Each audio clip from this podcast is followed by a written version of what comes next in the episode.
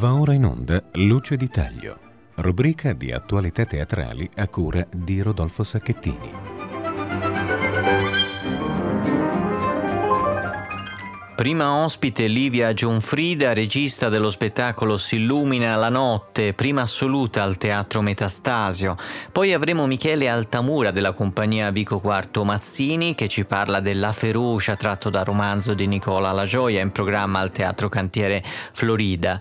E Laura Croce di Murmuris ci presenta invece l'undicesima edizione del Festival Materia Prima che si svolge a Firenze al Cantiere Florida e in altri spazi spazi e poi ci spostiamo al Teatro Vittoria di Cascine di Buti insieme a Chiara Migliorini che ci parlerà del suo ultimo lavoro dedicata a Edda ascesa e caduta di una figlia ribelle. In conclusione della puntata, un ricordo di Stefano Cipiciani, direttore storico del Teatro di Fonte Maggiore di Perugia, eh, recentemente scomparso. Lo ricorderemo insieme all'attore, regista e autore Michele Bandini.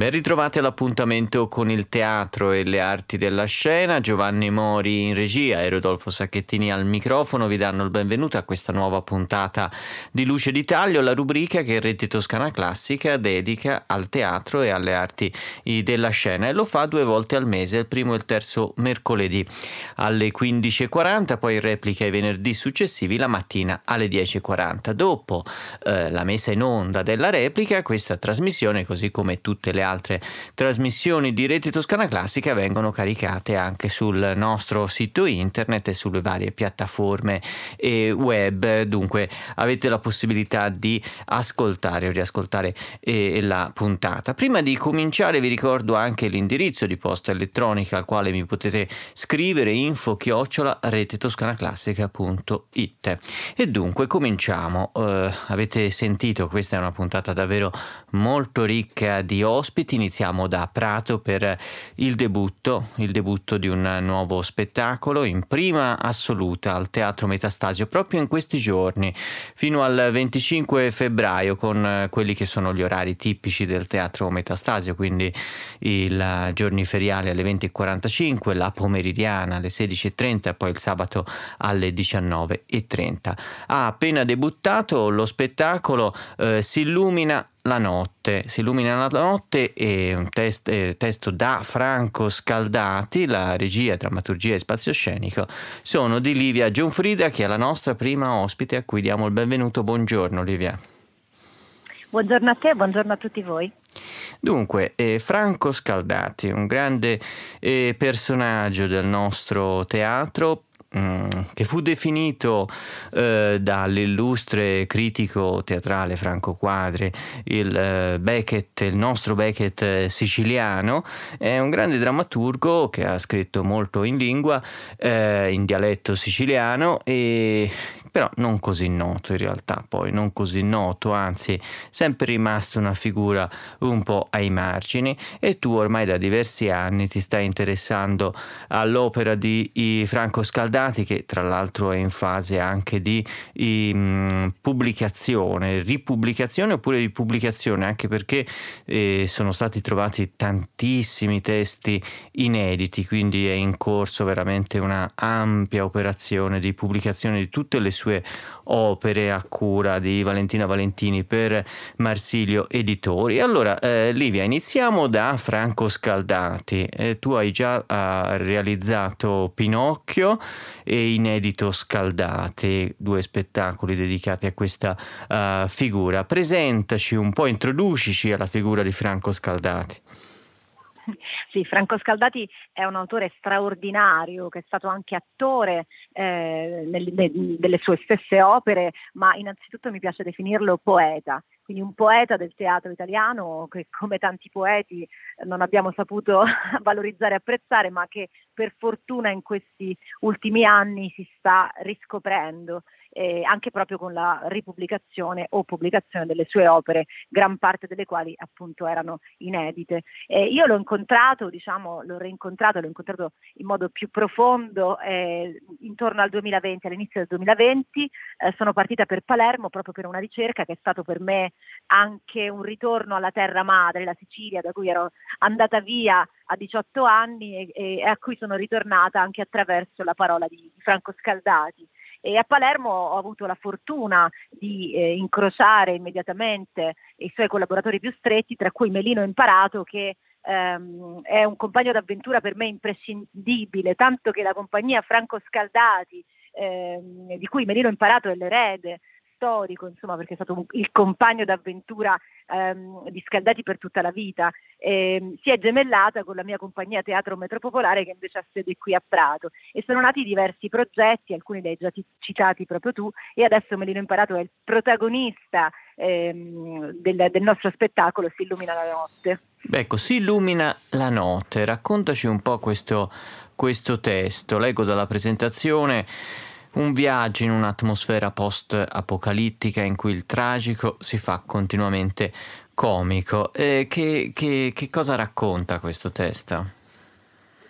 Raccontiamo di eh, un'apocalisse che arriva, una grande tempesta. Eh, arriva una tempesta apocalittica che quindi racconta di un'apocalisse climatica che è frutto di un'apocalisse morale. Gli uomini hanno rotto il loro patto con la natura e con le altre creature presenti sulla Terra e, e queste sono le conseguenze. Quindi partiamo da un dato di fatto tutto sommato molto molto attuale eh, e molto vivo anche in particolare in questa città, eh, in questo periodo purtroppo eh, per parlare di universale. Scaldati, la, la, poesia di Scaldati, l'opera teatrale di Scaldati rimanda sempre a un universale. Ecco quindi che in questa a, Apocalisse noi ehm, andiamo a cercarne il significato, se vuoi, biblico, anche di catastrofe sì, ma di ritorno, anzi di possibilità eh, di un mondo a venire e nel, nella nostra storia quindi segnaliamo eh, la, la presenza di un poeta, l'ultimo dei poeti sopravvissuto a questa Apocalisse, che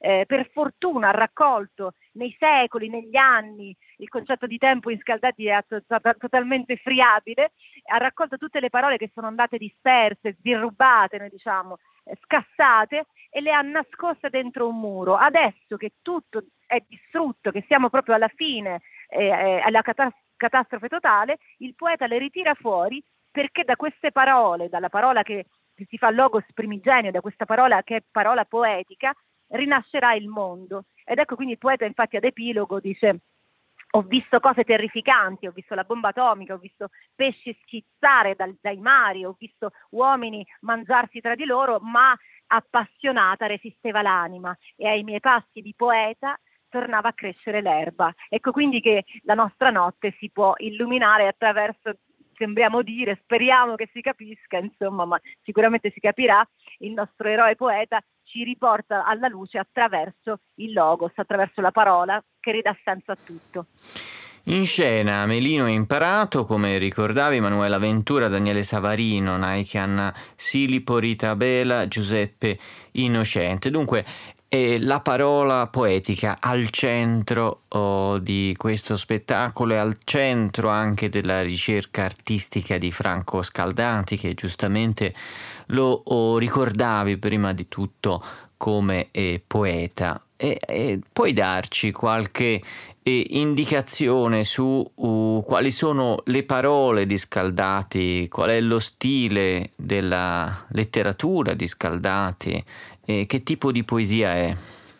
Ah, è una poesia eh, che affonda le sue radici eh, in una terra magica, una Sicilia che si fa metafora del mondo e si fa, eh, e si fa magia, si fa ambiente in cui tutte le creature, che si tratti di re, regine, eh, santi, puttane, eh, ma anche lucciole, lampioni autostradali eh, o cassette della frutta, ecco, tutte queste eh, creature viventi e non viventi sono sullo stesso piano, quindi un piano orizzontale, per nulla gerarchico, in cui tra l'altro si passa eh, costantemente in, mm, da, da, vivi a morti in una condizione costante di reversibilità. Ed è un teatro quindi molto giocoso eh, che ha sì dei toni becchettiani come appunto citavi appunto Franco Quadri aveva letto tra le righe di Scaldati ma a differenza di Beckett rilancia sempre eh, pur partendo da macerie in cui appunto eh, come dicevo ci sono spesso anche Barboni protagonisti, il nostro poeta stesso, interpretato da Melino Imparato, è un poeta barbone. Eh, questi ehm, barboni poi hanno una redenzione, una redenzione attraverso appunto la poesia, quindi ehm, questa è sempre un, un, una speranza, c'è sempre una speranza alla fine delle sue opere di reversibilità, quindi tutto si può in qualche modo rilanciare. E mi piace parlare di questo gioco di parole, mi chiedevi delle parole, mi vengono in mente due parole, scanto e incanto. Eh, è un gioco di parole eh, che riporta proprio molto di quello che insomma mi stavi un po' chiedendo. Scanto ehm, vuol dire paura in siciliano, incanto è esattamente l'antidoto alla paura e quindi Scaldati amava giocare con queste parole scanto e incanto proprio in una condizione in cui si può passare eh, senza soluzione di continuità da una condizione di orrore, di paura eh, a una condizione di redenzione nell'incanto poetico.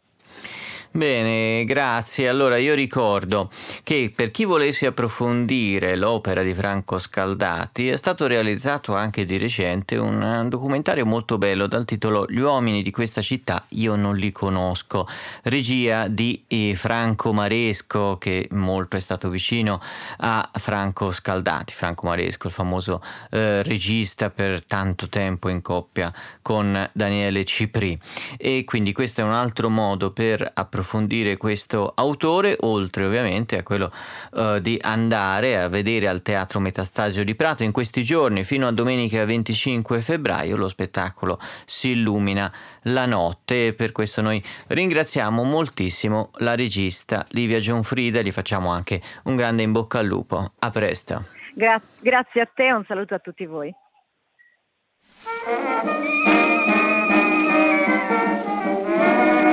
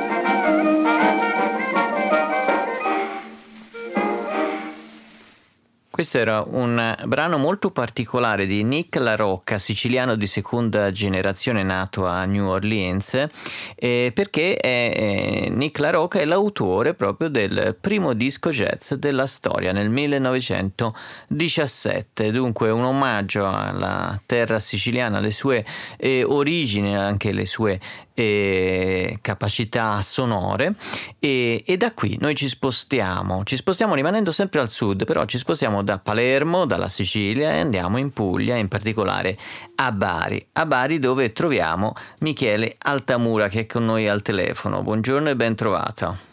Ciao, buongiorno, buongiorno a tutte le ascoltatrici e ascoltatori. Naturalmente Michele Altamura in questo momento non si trova propriamente eh, a Bari, dove però ha sede la sua uh, compagnia Vico Quarto Mazzini, ma Bari eh, è protagonista dello spettacolo di cui parliamo adesso eh, per varie ragioni, appunto un po' perché è la sede della, eh, della compagnia Vico Quarto Mazzini e, ma anche perché è, è, la città dove si ambienta la storia che viene portata in scena venerdì 23 febbraio e sabato 24 febbraio al Teatro Cantiere Florida di Firenze. La storia è quella della Ferocia, la Ferocia eh, romanzo eh, di Nicola La Gioia, vincitore nel 2015 del premio Strega e del premio Mondello, un romanzo molto bello, molto, molto letto, molto molto amato, molto anche discusso, che viene portato in scena per la prima volta da uh, Vico Quarto Mazzini. Allora io naturalmente, domanda di rito, parto da, da, da qui, da questo romanzo, come voi vi siete avvicinati all'opera di La Gioia, perché avete scelto di portare in scena proprio questo romanzo? Allora abbiamo avuto una grande fascinazione già dalla prima lettura di questo romanzo nel 2014, quando appena uscito, e ci sembrava che lì ci fosse una grande storia questa, che parlasse del presente, diciamo, nel, nel suo modo anche più crudele, se vogliamo. E noi come compagnia abbiamo sempre avuto una grande fascinazione per le grandi storie e queste grandi storie le abbiamo ricercate un po' dappertutto, le abbiamo ricercate nei classici, le abbiamo ricercate nella drammaturgia originale e adesso per la prima volta con questo romanzo eh, ci avviciniamo al mondo della letteratura, provando anche a gettare un ponte con il mondo degli intellettuali e, e creare un link forte con il mondo del teatro, che è il mondo che noi viviamo sentivamo che lì pulsava qualcosa, pulsava qualcosa che apparteneva a noi, che sentiamo possa appartenere a tutti gli spettatori.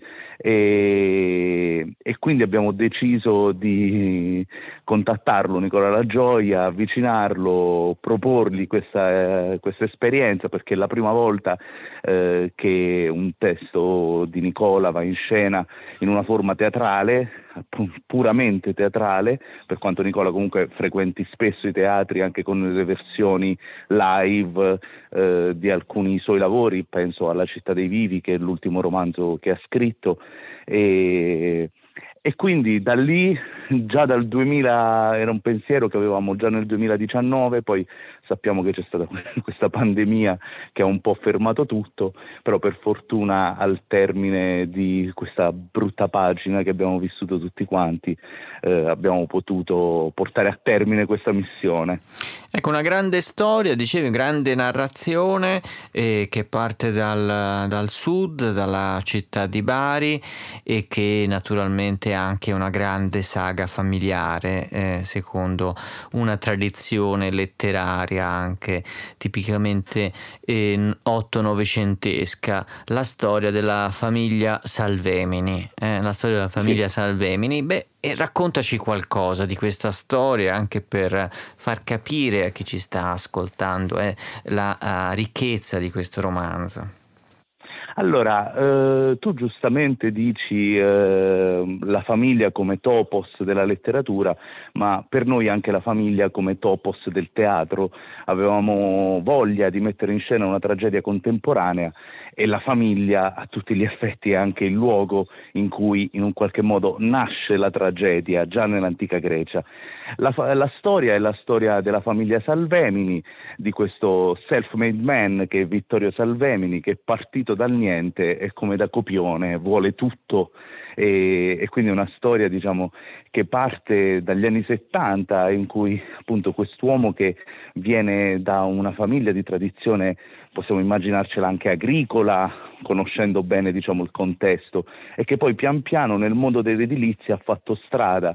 E si dice proprio all'inizio dello spettacolo e anche del romanzo, eh, il suo impero è un impero dove non tramonta mai il sole, eh, da Phuket fino all'Italia, eh, lavori costruzioni in tutto il mondo e eh, proprio in, quest, questa, in, questa, compagine familiare viene sconvolta eh, da, da, un evento che non facciamo nessuno spoiler per chi verrà a vedere lo spettacolo perché questo evento avviene proprio a pagina 1 del romanzo, eh, la figlia di Vittorio Salvemini, Clara Salvemini, viene ritrovata morta, in maniera, però in, un, in, circostanze abbastanza oscure. Eh, pian piano capiremo che questa morte è legata agli affari del padre. Eh, e quindi la famiglia come luogo del ricatto di tutti contro tutti a tutti gli effetti, come una catena dalla quale è difficile affrancarsi eh, e questo diciamo riverbera in tutti i personaggi che compongono la, la famiglia Salvemini, da, dalla moglie ai figli a Clara stessa che appunto nel, romanzo chiaramente è protagonista, è centrale perché è un romanzo che procede per flashback e flash forward continui, eh, nel, nel, nella scelta che noi abbiamo fatto nel metterlo in scena, Clara esiste, continua a essere protagonista ma in assenza.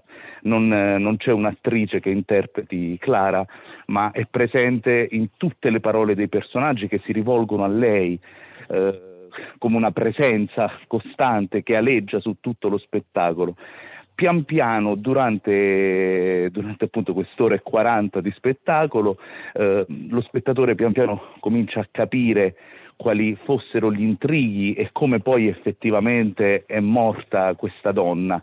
E, e noi cerchiamo in un qualche modo di, di, favorirlo questo livello, da una parte del tragico, dall'altra parte se vogliamo del noir, quindi certo. scoprire pian piano cosa sta accadendo. Certo, quindi la morte non è alla fine della storia ma è all'inizio e dunque esatto. eh, eh, questa, questa, morte tragica e misteriosa serve poi per innescare eh, tutta una serie di riflessioni, di analisi anche di natura diciamo culturale, sociologica rispetto a questa ascesa eh, di un eh, intraprendente costruttore, chiamiamolo costruttore, ma potremmo anche dire sì. palazzinaro, no? Esattamente. un palazzinaro eh, che è il crollo del capitalismo e del eh, sistema occidentale a tutti gli eh, effetti. Quindi eh, spregiudicato purtroppo, appunto, sono, sono storie molto molto attaccate alle realtà, quindi anche a partire dal romanzo di La gioia i riferimenti alla, alla cronaca sono, sono molteplici, sono molto oh, stringenti. Quando lessi questo romanzo, quando insomma qualche anno fa, quando uscì, mi colpiva molto la, um, la forza visio- visiva di questo, di questo libro che sembrava a tratti scritto quasi in maniera cinematografica o che giocasse moltissimo con il linguaggio del, del cinema. E come lo avete eh, tradotto? per la scena? Come l'avete adattato? Che tipo, perché è anche un romanzo lungo, molto lungo, come lo avete adattato alla scena? Guarda, quando tu dici un impianto cinematografico, dici una cosa molto giusta e che è molto legata anche al lavoro che abbiamo fatto. C'è a tutti gli effetti un, un approccio, se vogliamo, anche cinematografico nella scelta eh, di molte delle scene, però è anche allo stesso tempo molto teatrale, nel senso già un personaggio che si rivolge con un monologo a una persona assente a tutti gli effetti è, è un meccanismo proprio del teatro, un meccanismo proprio della tragedia, e, però allo stesso tempo eh, riverbera molto il livello cinematografico, eh, anche nella scelta per dire tutto lo spettacolo per, non per amplificare gli attori che ovviamente non hanno bisogno quando sono bravi di essere amplificati, ma perché c'è proprio un lavoro anche sul suono, sulla battuta, eh, tutti gli attori sono amplificati, microfonati ed è una scelta registica, non diciamo di opportunità rispetto al farsi sentire e ci permette di fare un lavoro sulla recitazione molto sottile, molto delicato, con degli attori che ovviamente si prestano molto bene a questo genere di lavoro. E con Linda Dalisi, quando abbiamo, che firma l'adattamento, quando abbiamo cominciato a ragionare su questo romanzo, abbiamo cercato di ritrovare anche una linearità raggelante eh, in tutto lo spettacolo, in tutto il testo. E mh, mm, privilegiando diciamo, qualcosa che nel romanzo è molto forte, il tema della natura, la natura che preme contro l'umano, l'istinto di prevaricazione che è sempre lì, che giace ma è pronto a risvegliarsi quando c'è da reagire a degli eventi molto forti della vita. E in tutto lo spettacolo, anche dal punto di vista scenico, questo livello, questo confronto all'ultimo sangue tra natura e cultura eh, è qualcosa di molto presente. Anche le scene che sono disegnate da Daniele Spanò eh, eh, chiaramente in scena c'è la casa dei Salvemini perché per noi era proprio centrale quella casa lì, eh, ma la casa diventa in un qualche modo un filtro, un diaframma eh, che separa questi due mondi e quindi la natura preme costantemente contro questa casa fino pian piano ad infestarla sia nelle parole sia nelle soluzioni sceniche e registiche dello spettacolo. Ricordiamo anche il nutrito gruppo di attori e attrici Roberto Alinghieri, lo stesso Michele Altamura, Leonardo Capuano, Enrico Casale, Gaetano Colella, Francesca Mazza, Andrea Volpetti e Gabriele e Paolo Ca che firma Conte e la regia. E bene, siamo molto molto curiosi. Allora diamo l'appuntamento venerdì 23 febbraio e sabato 24, eh, sempre alle ore 21 al Teatro Cantiere Florida. Allora io oh, ti saluto lasciandoti con un brano musicale che ho scelto eh, ripensando appunto a quando ho letto la prima volta il romanzo, alla prima scena di questa giovane giovane donna che appunto non è uno spoiler, no? non anticipiamo niente perché tutto accade nella pagina 1, e però è la morte di questa uh, giovane donna che poi innesca tutta uh, la vicenda. Ecco, veniva in mente per lo stile, anche la descrizione, eh, le atmosfere, eh, qualcosa che aveva a che fare con i Mulholland Drive di David Lynch o forse Twin Peaks, insomma, queste atmosfere linciane che per un momento venivano calate nella città di Bari. Allora ci sentiamo la meravigliosa sigla di, di Twin Peaks e ti facciamo un grande in bocca al lupo. A presto. A prestissimo vi aspettiamo tutti a teatro.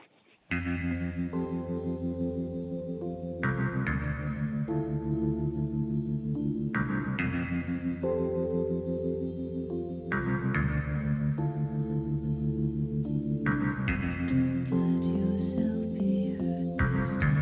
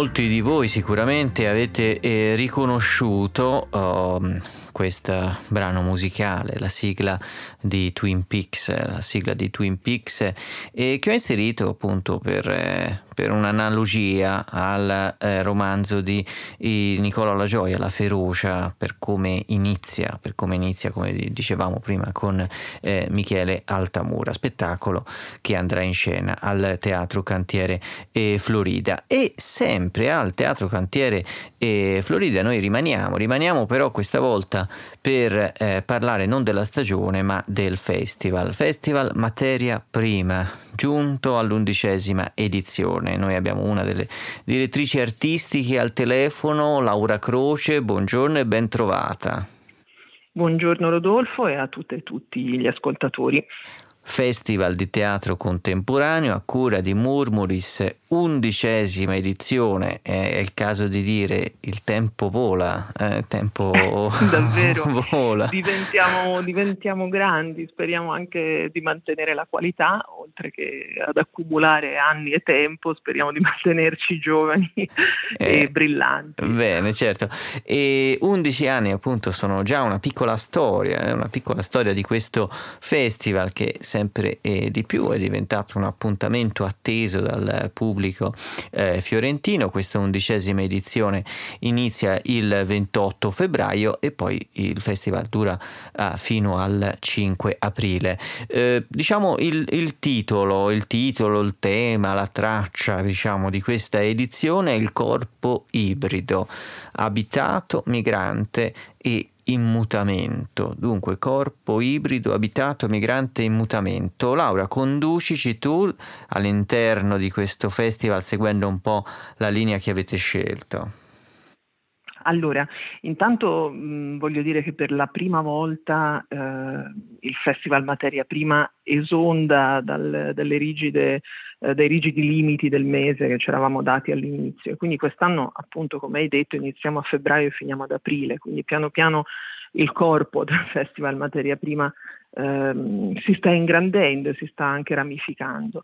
Il primo spettacolo, che è quello che ci ha anche ispirato nel tema che spesso troviamo a posteriori dopo aver composto il cartellone, sarà Frankenstein. E mh, mm, ho riflettuto che comporre il calendario di un festival è davvero come da, ridare vita a una materia e cercare di giustapporre pezzi che là per là sembrano non avere nulla a che fare l'uno con l'altro, ma che alla fine compongono un, un, corpo che è ibrido, speriamo non mostruoso, ma che ha quella voglia disperata, quella passione incontrollata di vivere, di vivere e abitare una città.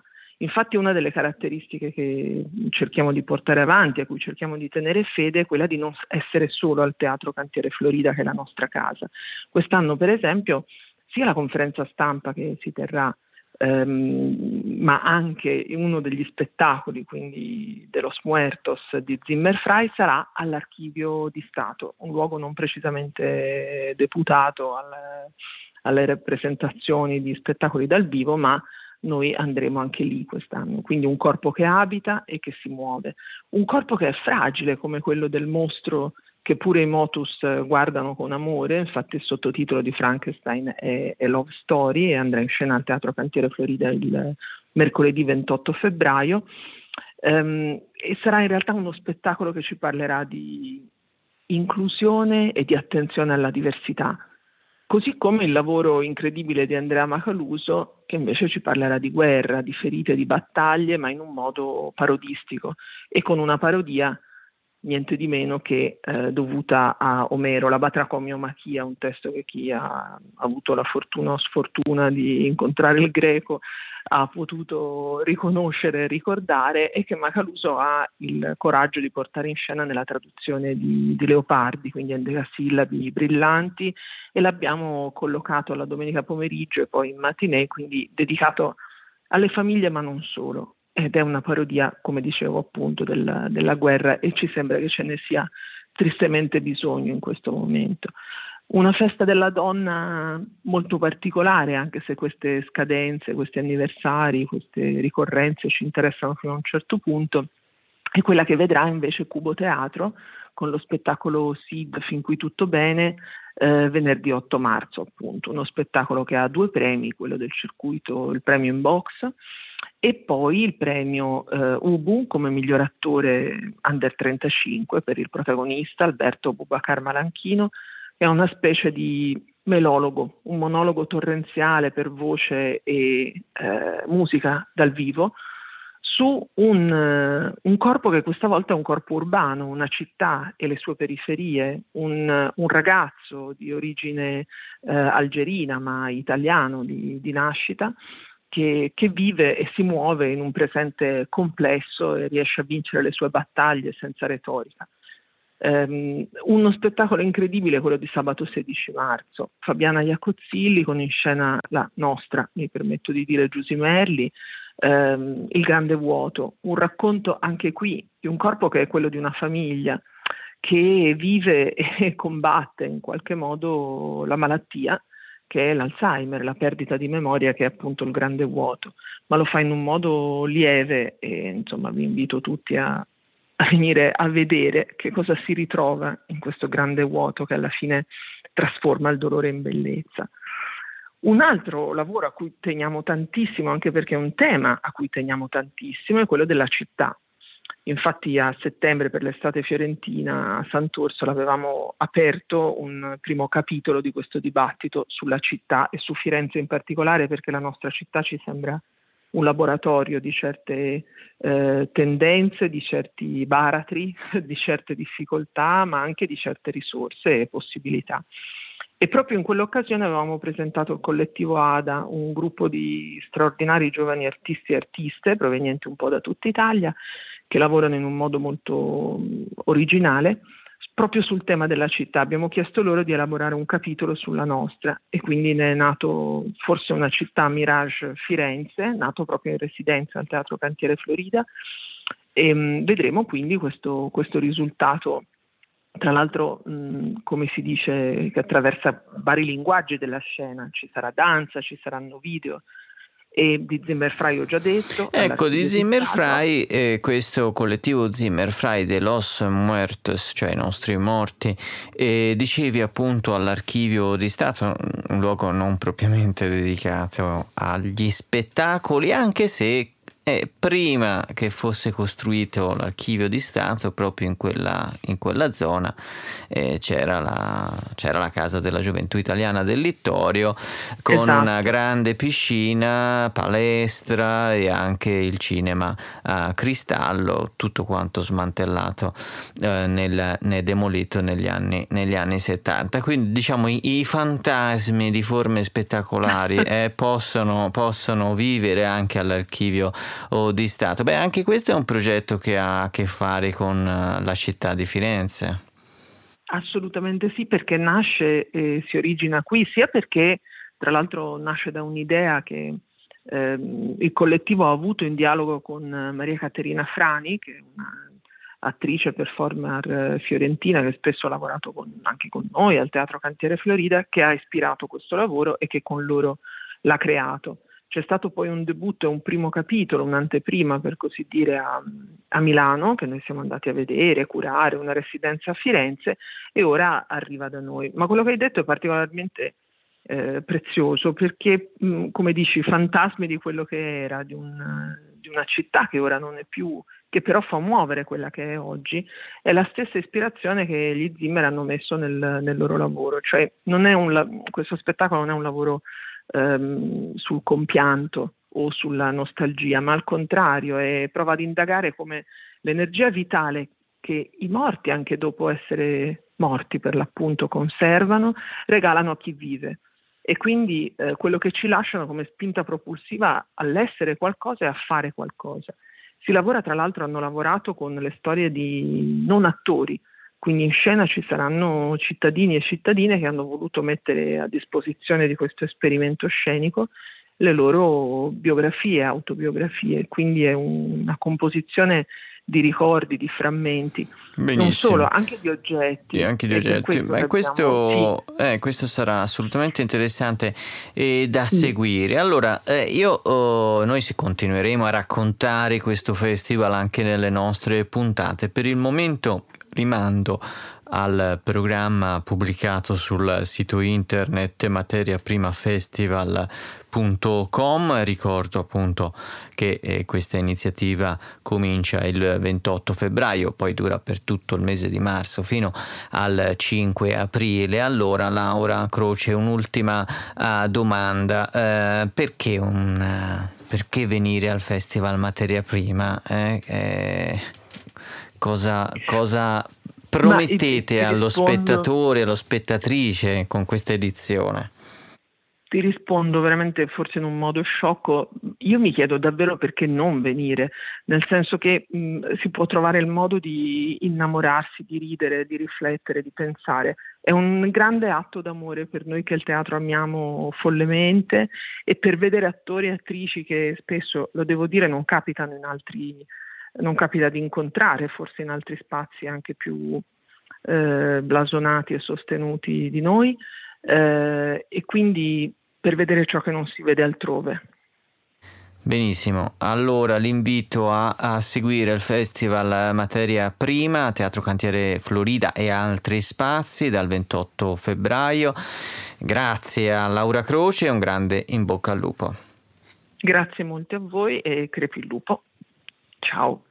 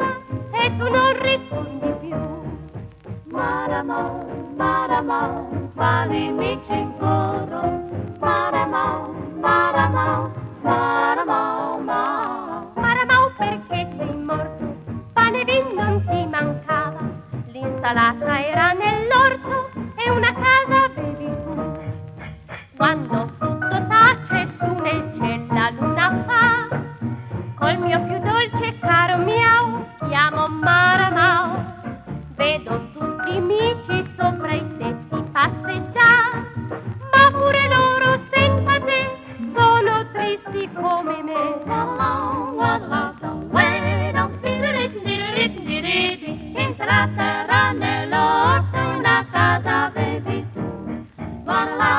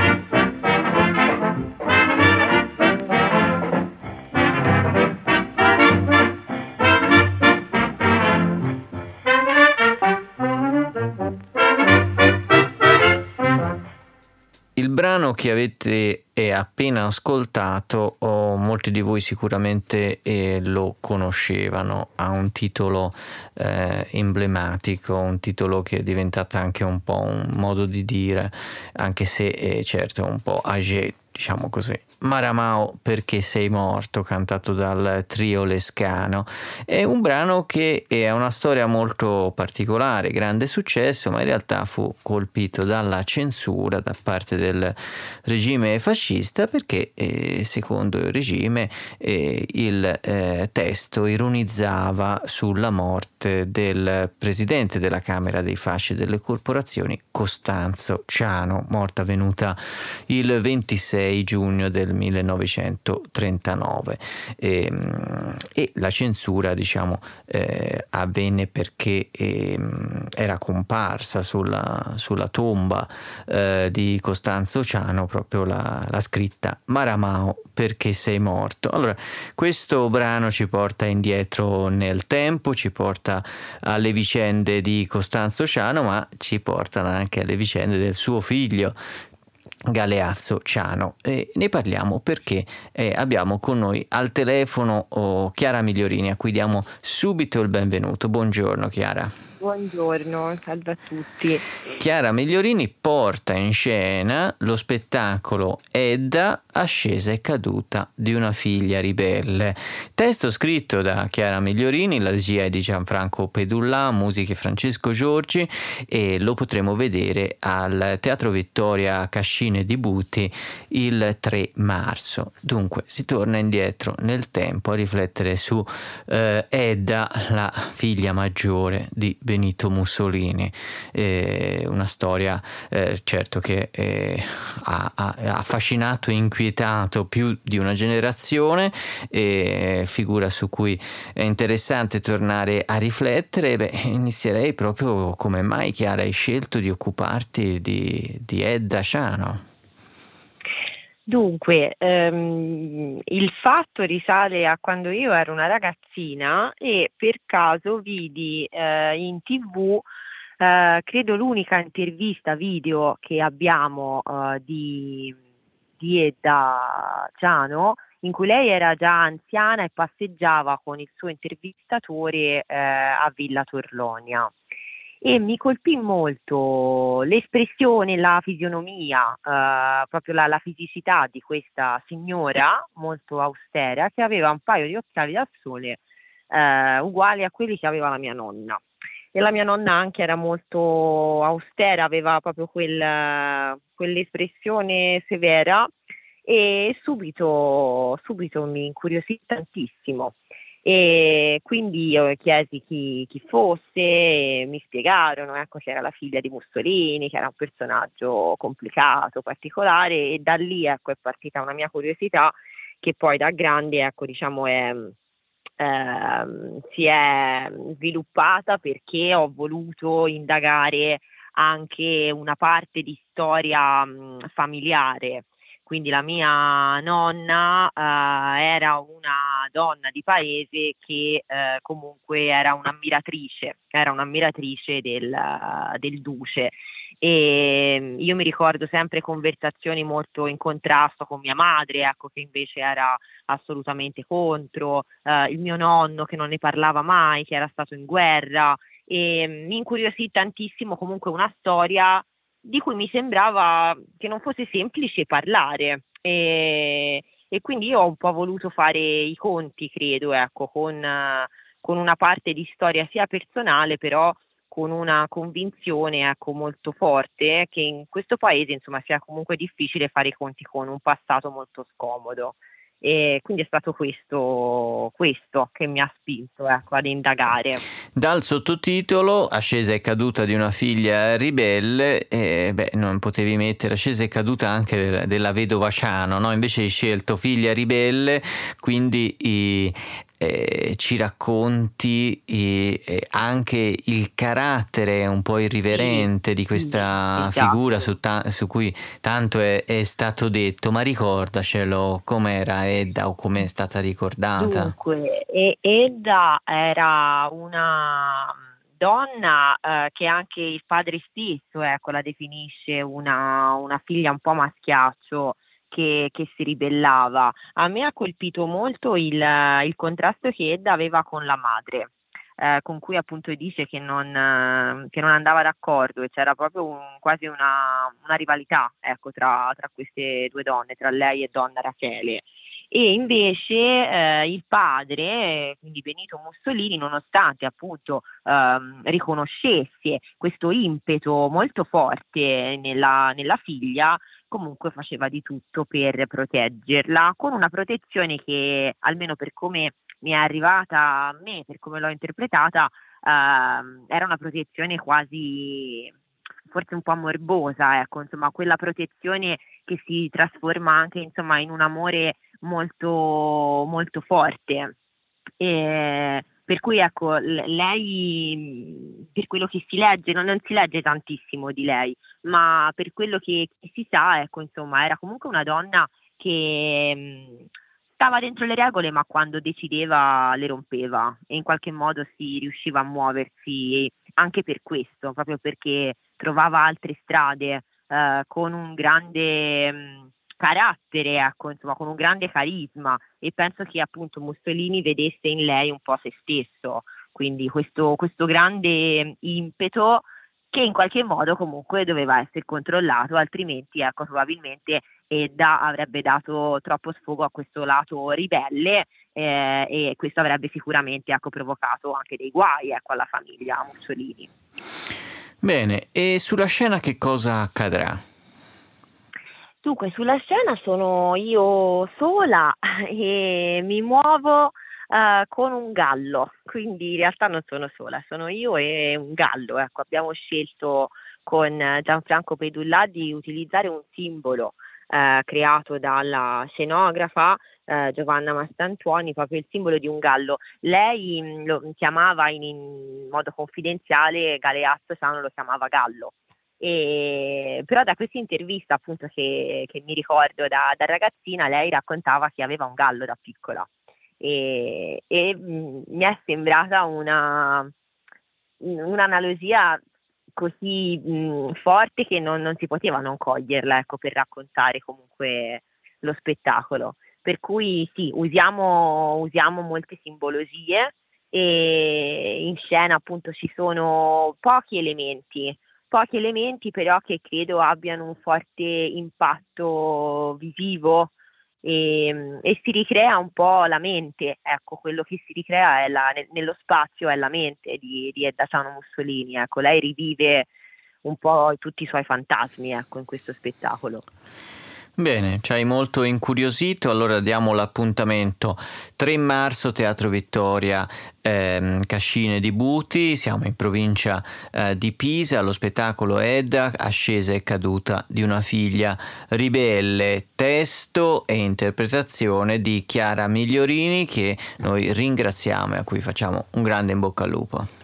Grazie, grazie a voi viva il lupo. Benissimo, allora noi rimaniamo come atmosfere musicali agli anni 30, un grande successo uh, degli anni 30, eh, veniva trasmesso alla radio eh, eh, tra annunci di propaganda fascista ma anche tanta uh, musica di intrattenimento. Trio Lescano, Baciami Piccina.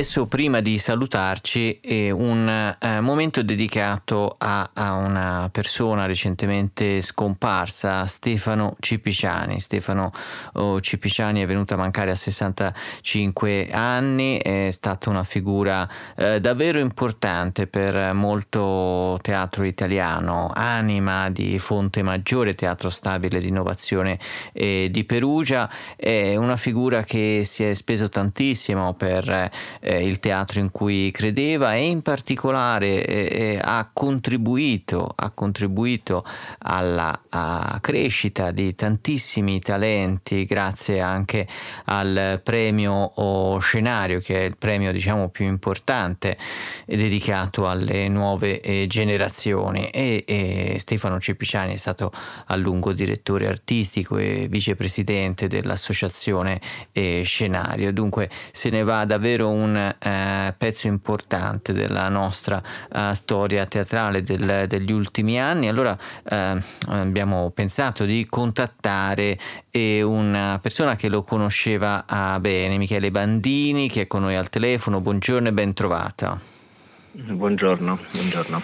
Michele Bandini, attore attore e autore e regista, fondatore della compagnia Zoe Teatro, residente a Foligno. Eh, cosa ci puoi dire di Stefano Cipiciani? Come, come lo dobbiamo ricordare?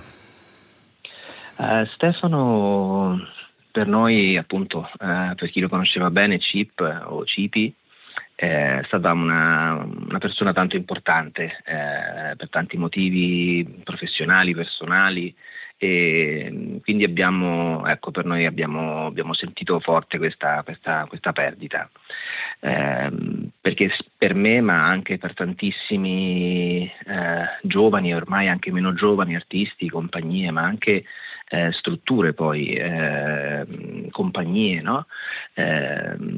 Negli anni eh, Stefano ha aiutato a muovere i primi passi, eh, capire anche come, come si muovevano diciamo, le dinamiche eh, culturali, politiche della regione, eh, ma anche mh, sostegno proprio pratico, eh, reale eh, alle compagnie attraverso la programmazione nei, nei teatri che gestiva, attraverso anche un, un occhio e uno sguardo attento, premuroso, anche come dire, molto esperto eh, quindi da tanti punti di vista. Stefano per noi è stato sicuramente una figura fondamentale, eh, proprio perché appunto già dai, dai, primi, dai, primi, anni, per me in particolare, anche per Emiliano eh, nella compagnia Zoe, eh, è stato anche il, il primo a, a, a farci, a scritturarci come attori, come professionisti quindi lo ricordiamo con un grande affetto e nonostante appunto fossimo all'inizio e fossimo giovani ancora non pensavamo di fare questo mestiere. Eh certo, e queste eh, sono figure fondamentali, quelle no, che nel percorso di crescita di una persona, quelle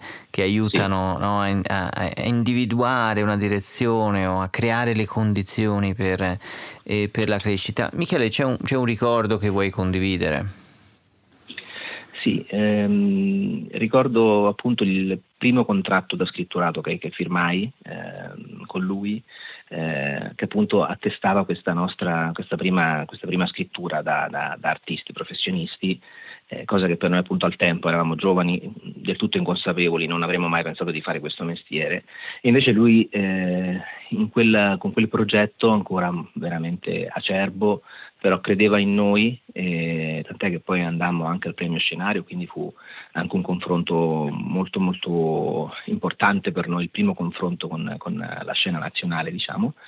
E, e, quindi con grande naturalezza, eh, appunto ricordo che ci, che ci diede questo, questo, contratto da firmare e quindi con grande naturalezza nel, nel, suo gesto però per noi fu una cosa molto, molto importante perché attestava una fiducia eh, rispetto a qualcosa che stavamo addirittura provando anche, eh, ricordo, in un appartamento, quindi eh, con le difficoltà dell'inizio. E, però ecco, senza dubbi, senza, senza, senza remore, insomma, eh, ci, ci, ci, sostenne sin dall'inizio.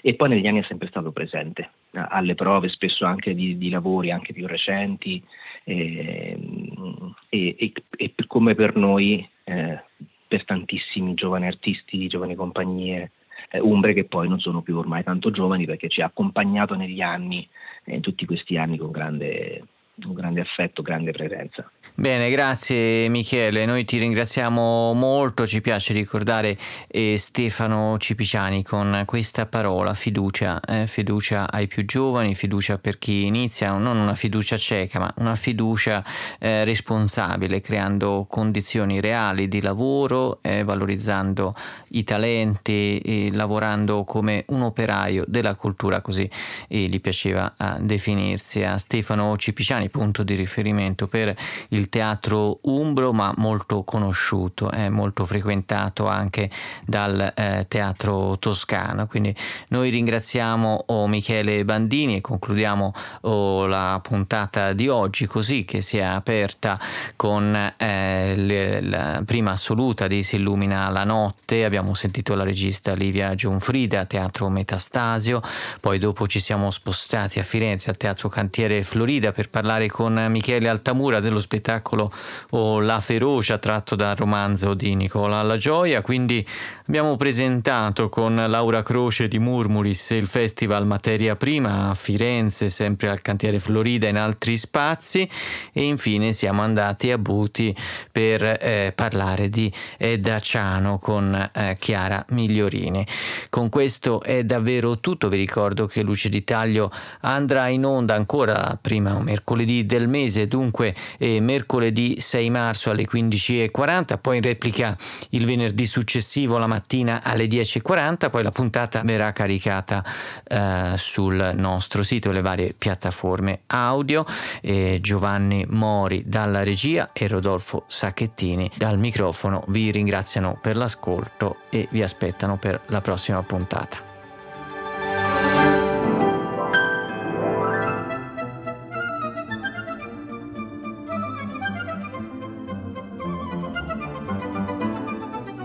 Abbiamo trasmesso Luce di Taglio, rubrica di attualità teatrali a cura di Rodolfo Sacchettini.